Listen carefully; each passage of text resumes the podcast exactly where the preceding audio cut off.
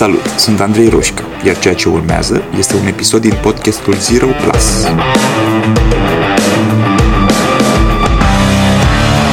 Mi se întâmplă din ce în ce mai des să vorbesc cu prieteni, cu clienți despre cărți și să-mi spună că li se pare că citesc foarte mult și că să le spun și lor cum reușesc. Așa că m-am gândit să povestesc un pic astăzi despre drumul ăsta cu cititul prin care am trecut eu, care a început acum mulți ani. E probabil a început când aveam abia câțiva ani și mama mea îmi citea o grămadă și sunt convins că asta a pus niște predispoziții acolo pe care mai târziu le-am manifestat, le-am concretizat. Mm, însă, ce mi-aduc eu aminte, în afară de câteva momente așa vagi în care îmi citea mama, sunt momentele în care, probabil pe la 14-15 ani, am început să citesc Carl May și Vinetu și Amerindieni și toată asta a fost prima, prima zonă de, de cărți care m-a prins. Au fost probabil câteva zeci de cărți. Mi-aduc aminte și acum de cărțile alea verzi uh, din colecția cu, cu Vinetu și cu Old Surehand și Old Shatterhand și o grămadă de alții. Mm, și mi-aduc aminte că probabil în aceeași perioadă m-a, m-a prins destul de tare și Alexander Dumas. Și cam asta a fost, uh, cam asta a fost începutul. Nu am citit mare lucru în afară de cărțile astea până pe la 18-19 ani, cred. Mm, mi-aduc aminte că am avut o mare problemă și la BAC, fiindcă nu am citit, cred că niciuna dintre cărțile pe care eram uh, obligați cumva să le, să le citim, motiv pentru care bacul la român a fost cea mai mare problemă. Da, asta poate, poate într-o altă poveste, vă zic mai mult.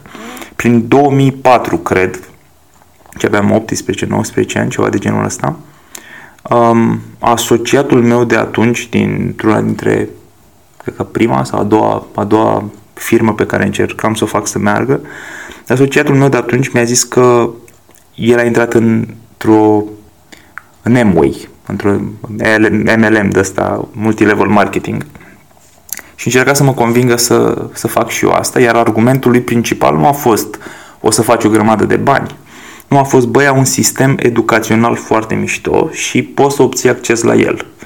Sistemul ăsta educațional însemnând în mare parte cărți și casete audio erau atunci, cu cărți citite, cu tot felul de programe educaționale. Um, mare parte self-help, motivaționale, de vânzări și mi-aduc aminte foarte clar seria de, o serie de cărți ale lui Robert, ale lui Robert Kiyosaki cadranul banilor, tată bogat, tată sărac, care atunci, atunci nu m-au dat neapărat pe spate. Acum, dacă mă întreabă lumea despre ele, le spun cam același lucru. Bă, e mișto, merită citit, da, nu o să fie extraordinar, nu o să fie dat pe spate, însă, uitându-mă înapoi, îmi dau seama că m-a influențat foarte puternic.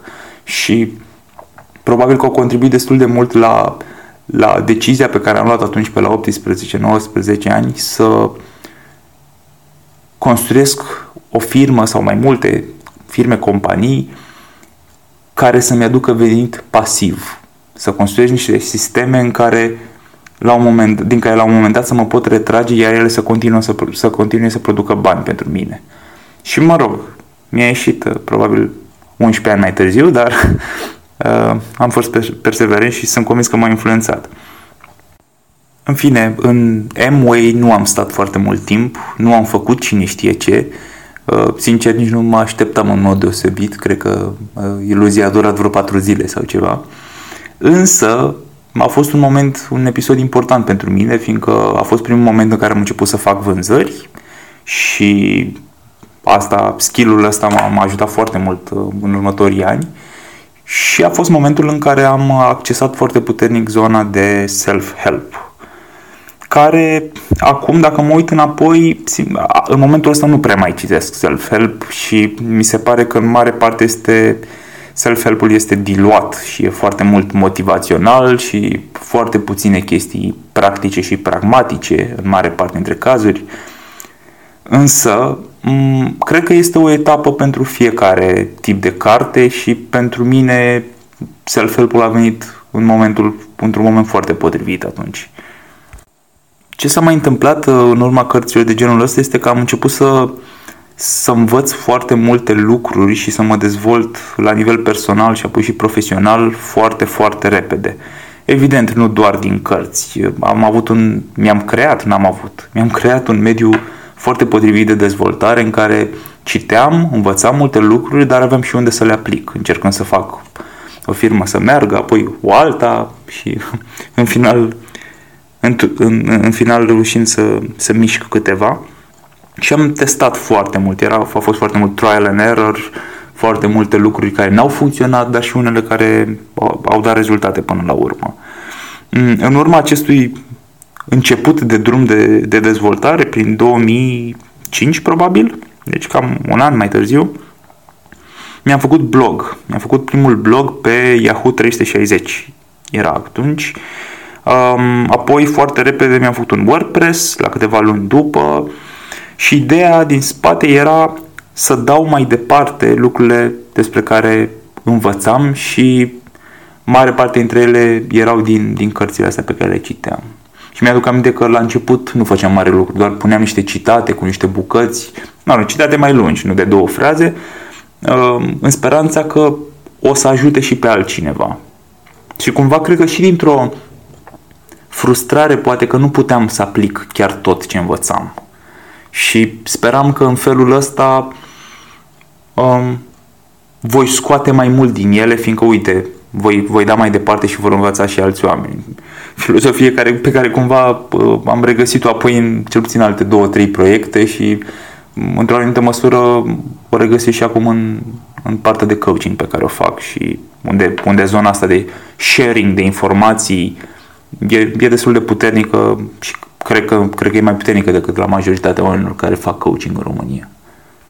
Apoi, la scurt timp după, am pornit bookblog.ro în 2006, care a fost primul blog colectiv din România, primul blog scris de mai mulți oameni și primul blog despre cărți, de, cu review-uri de carte.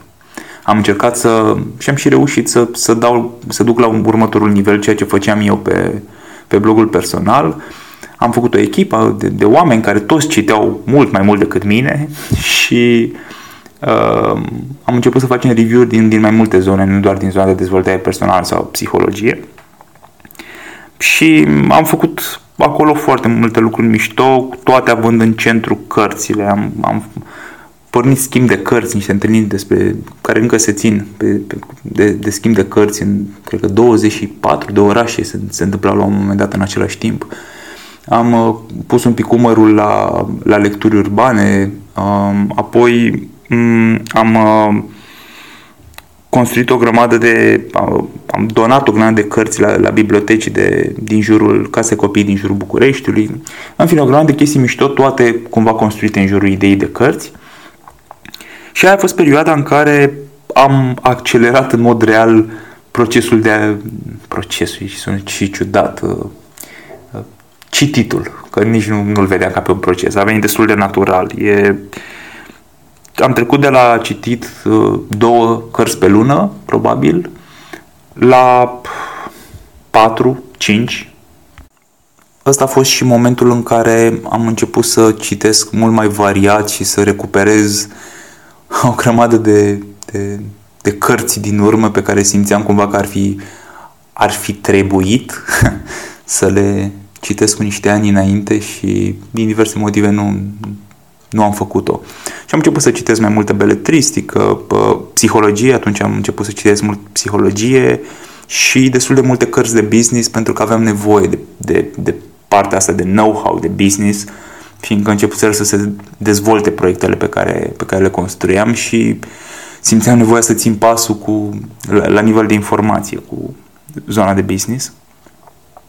Apoi, prin 2009, 2010, 3-4 ani mai târziu mi-aduc aminte că au fost niște discuții, încă mă ocupam de bookblog.ro și au existat niște discuții foarte lungi, interminabile despre Kindle și despre cum uh, cărțile vor fi înlocuite de cărți electronice și uh, am fost printre oamenii, puțini oameni din jurul meu, cel puțin pe care știam eu, care a, a fost suficient de deschis la asta și a zis, băi, știi ceva, nu știu, o să testez Kindle-ul ăsta. Dacă experiența este suficient de mișto, eu nu țin neapărat să mă agăț de cărți de hârtie. Și asta am făcut. Am a urmat o perioadă în care am citit foarte mult pe Kindle și în felul ăsta am intrat și în Amazon, în uh, universul Amazon uh, prin Kindle.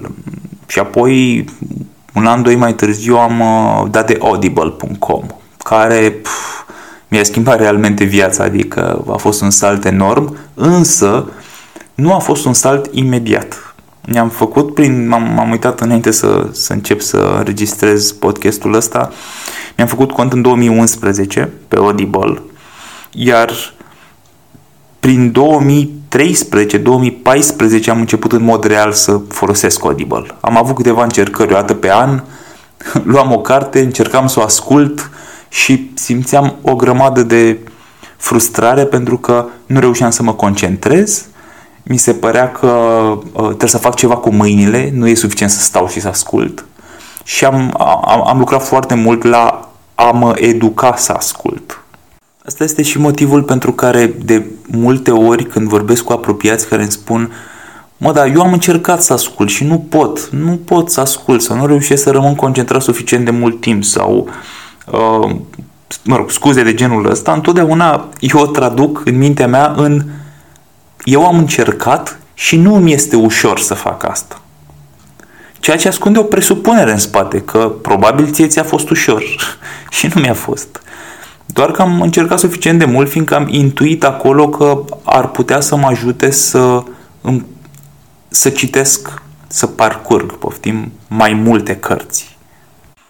Din fericire, anii ăia au coincis la mine și cu o perioadă în care mi-am propus să reduc activ um, timpul petrecut în fața ecranelor. Și am început să elimin. Primele care au zburat au fost articole. Eu aproape că nu citesc articole. Mi se par superficiale și știu eu, generalizare, nu toate sunt așa, doar că 95% sunt așa. Iar motivul pentru care mai scanez din când în când articole este doar să-mi dau seama dacă e o temă interesantă și pot să caut două cărți pe tema asta. Deci au zburat articolele complet, um, au zburat serialele complet, niciun regret acolo. și, mă rog, televizor nu mai aveam de câțiva ani, cred că nu mă mai uitam la televizor. Și atunci, automat, toate orele astea pe săptămână s-au dus în ceva. Iar eu am ales să se ducă în ascultat audiobooks. Sunt o grămadă de beneficii pe care le resimt acum, nu știu, trei ani mai târziu. Uh, beneficii care, care mi-au, mi-au venit și îmi vin în continuare din faptul că ascult audiobooks. Uh, în primul rând, e skillul de a asculta, care se antrenează.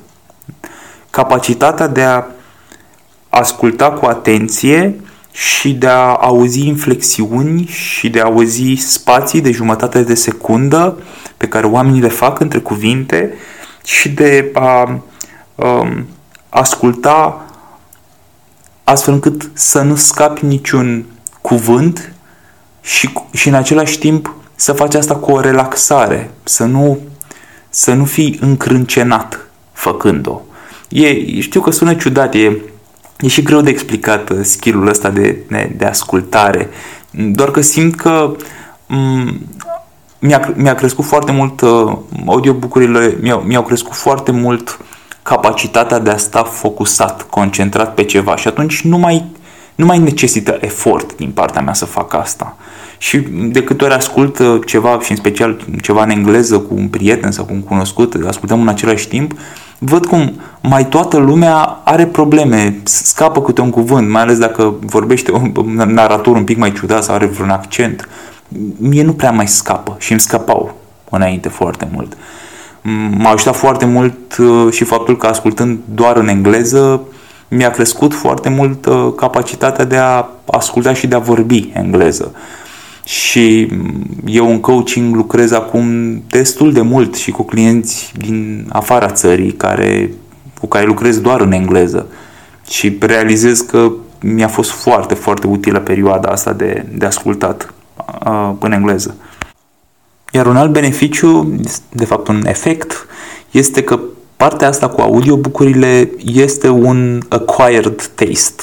E cu cât o faci mai mult, cu atât începe să-ți placă mai mult și găsești naratori care îți plac în mod deosebit și cauți ce alte cărți au mai narat ei și uh, consecința este că ascult mult. Uh, ascult probabil 2-3 ore pe zi, în medie. Um, e, e mult, e echivalentul cititului a 100 și ceva de pagini pe, pe zi. Și chiar făceam un calcul și mă uitam și pe statistice de la Audible. Mm, asta înseamnă vreo 3000 de pagini pe lună, adică 5-7 cărți pe lună, on average, de câțiva ani. Nu aș fi putut să citesc atât de multe cărți. Am încercat, da, deci pentru mine a fost un salt de la 3-4 cărți la 5-7 cărți pe lună și în caz că vă întrebați unde, de unde scot alea 2-3 ore pe zi, aduceți-vă aminte că, că, că am tăiat foarte mult din alte părți, dar în același timp am Audible este odată ce, ce te obișnuiești să, să stai concentrat pe ce se întâmplă acolo, îți elimină, îți salvează foarte mult, mulți timpi morți. Adică foarte multe momente în care fac altceva și nu am, nu am nevoie să, nu știu, de exemplu, eu merg mult prin București cu Uber, cu, tax, cu taxiul timpii aia ascult Audible. Deci cât stau în trafic, ascult Audible. Deci din cele 3 ore pe zi, cel puțin o oră, o oră și jumătate sunt doar timp morți care, în care înainte nu făceam nimic. Poate stăteam pe Facebook și dădeam like-uri sau comentarii sau pe Instagram sau orice altceva. Că mi-a crescut foarte mult productivitatea. Și da, există cărți pe care vreau să le savurez. Există în special din zona de literatură, de beletristică, uneori istorie, unde nu am chef să Um, unde vreau să stau, I don't know, întins pe canapea și să ascult și să-mi imaginez. Și pentru cărțile astea îmi păstrez momente speciale. Din cele uh, 5-7 cărți pe lună, m- vreo două sunt uh, beletristică, literatură, entertainment, dacă vreți. Um, una e istorie în general, în medie, sau um, sunt niște cursuri foarte mișto pe Audible de la Great Courses, mare parte tot, tot de istorie, dar nu numai. Și 3-4 sunt psihologie sau cărți de dezvoltare de diverse forme. Foarte rar, din ce în ce mai rar, mai citesc câte o carte de business sau de investiții. Și cam așa se împar cele 5-7 cărți pe lună. Uh, cred că Audible ar trebui să mă fac acționar sau ceva. Adică le-am dat atât de mulți bani în ultimii ani încât uh, N-ar strica să am niște shares acolo, dar nu am simțit niciodată că nu merită, adică merită o grămadă și by the way nu este un uh, podcast sponsorizat, deși ar, uh, n-ar fi o idee rea, poate ar trebui să le scriu.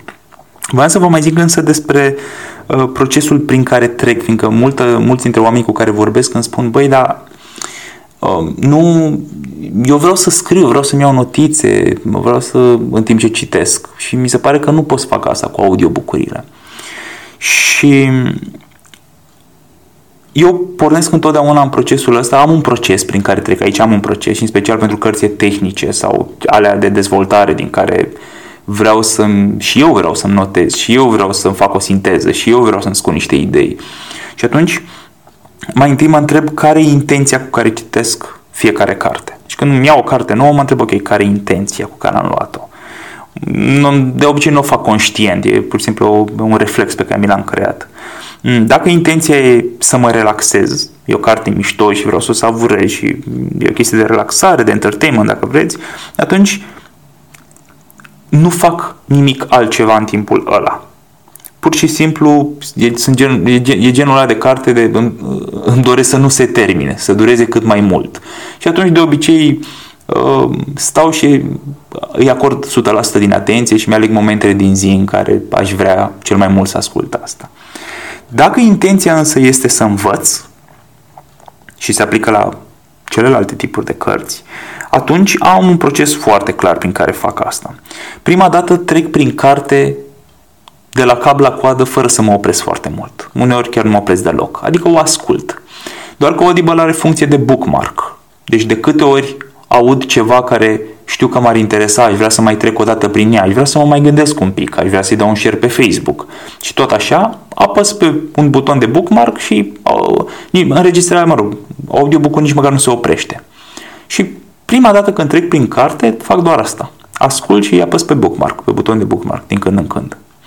Apoi, odată ce am ajuns la sfârșitul cărții, întotdeauna iau cartea de la început și trec doar prin bookmarks de, genul, de, de data asta. Trec prin fiecare bookmark și mă întreb, ok, de ce n-ai fi pus eu bookmark aici? În unele cazuri este fiindcă am vrut să mai ascult o dată sau de 5 ori. În alte cazuri este uh, fiindcă am o acțiune, m-am gândit că voi avea o acțiune de făcut. Și asta e mega super important. Deci orice carte de genul ăsta din care îmi propun să învăț trebuie să rezulte în, în niște acțiuni. Dacă nu, eu, eu am, simt că am citit-o degeaba. Um, plus că a acționa pe ideile de acolo mă face să, să, să sedimentez mai bine informațiile. Și să le și testez, să văd care funcționează și care nu. Și atunci, um, acțiunea asta poate fi, poate fi um, ia să mai fac eu research pe subiectul ăsta, poate fi, um, o să fac o fișă de lectură în care o să trec um, astea 5 puncte care mi s-au părut mișto din carte, da, o fișă de lectură e mult spus. E o foaie pe care îmi notez de mână din același motiv. Ca să intre mai bine în cap ideile principale și la care pot să refer back, să, să mă întorc de câte ori simt nevoia. Și în același timp e, poate să fie, asta ar fi o chestie, un citat mișto de dat pe Facebook. Da? Deci orice fel de acțiune. Și apoi, după ce trec a doua oară prin carte, e un proces care mai ia încă jumătate de oră, o oră în general, în funcție de carte și de câte bookmark-uri am pus, abia atunci termin cartea și ter- consider că am terminat cartea. Și asta se, se întâmplă în momentul în care uh, o pun pe Goodreads, în lista mea de Goodreads, um, eventual îi dau un share pe Facebook și o șterg de pe mobil ca să nu mai ocupe spațiu. Și așa se termină procesul de uh, parcurgere a unei cărți. Și o chestie foarte mișto în, în The Talent Code e un concept care zice to finish a book, close the book. Și se referă exact la chestia asta. Mă, ca să poți să zici că ai terminat o carte, ai nevoie să o închizi și acest să o închizi înseamnă de fapt să tragi niște concluzii, să faci ceva, să te întrebi, ok, despre ce a fost cartea asta? Ce mi-a rămas din ea? Nu faci asta, e ca și cum n-ai terminat-o.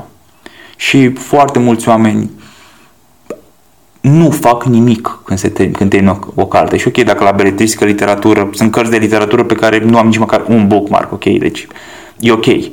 Dar dacă vrei să înveți, procesul de învățare nu are cum să fie doar trecem și noi prin informația asta. Da?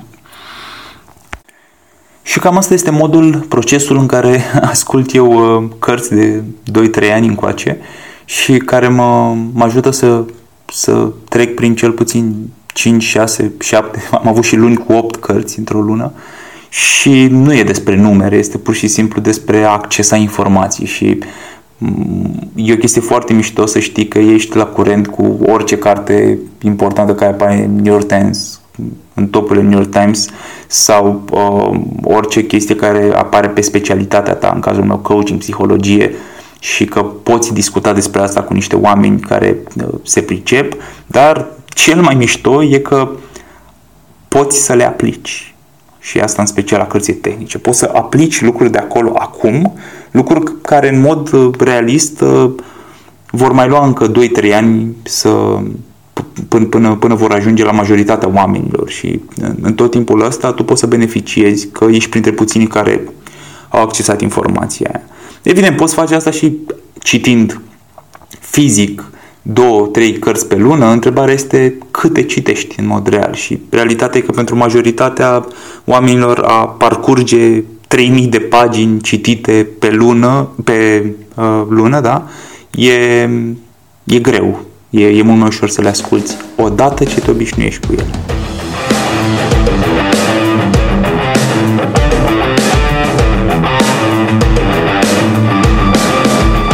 Ai ascultat podcastul Zero Plus cu Andrei Roșca. Dacă ți-a plăcut, abonează-te mai jos pentru a fi notificat imediat ce apare următorul episod. Și dacă treci printr-o perioadă în care te simți blocat sau pur și simplu vrei să accelerezi, scrie pe zeroplus.andreiroșca.ro Iar până data viitoare, nu uita că a ști nu-i suficient. Ai nevoie să acționezi.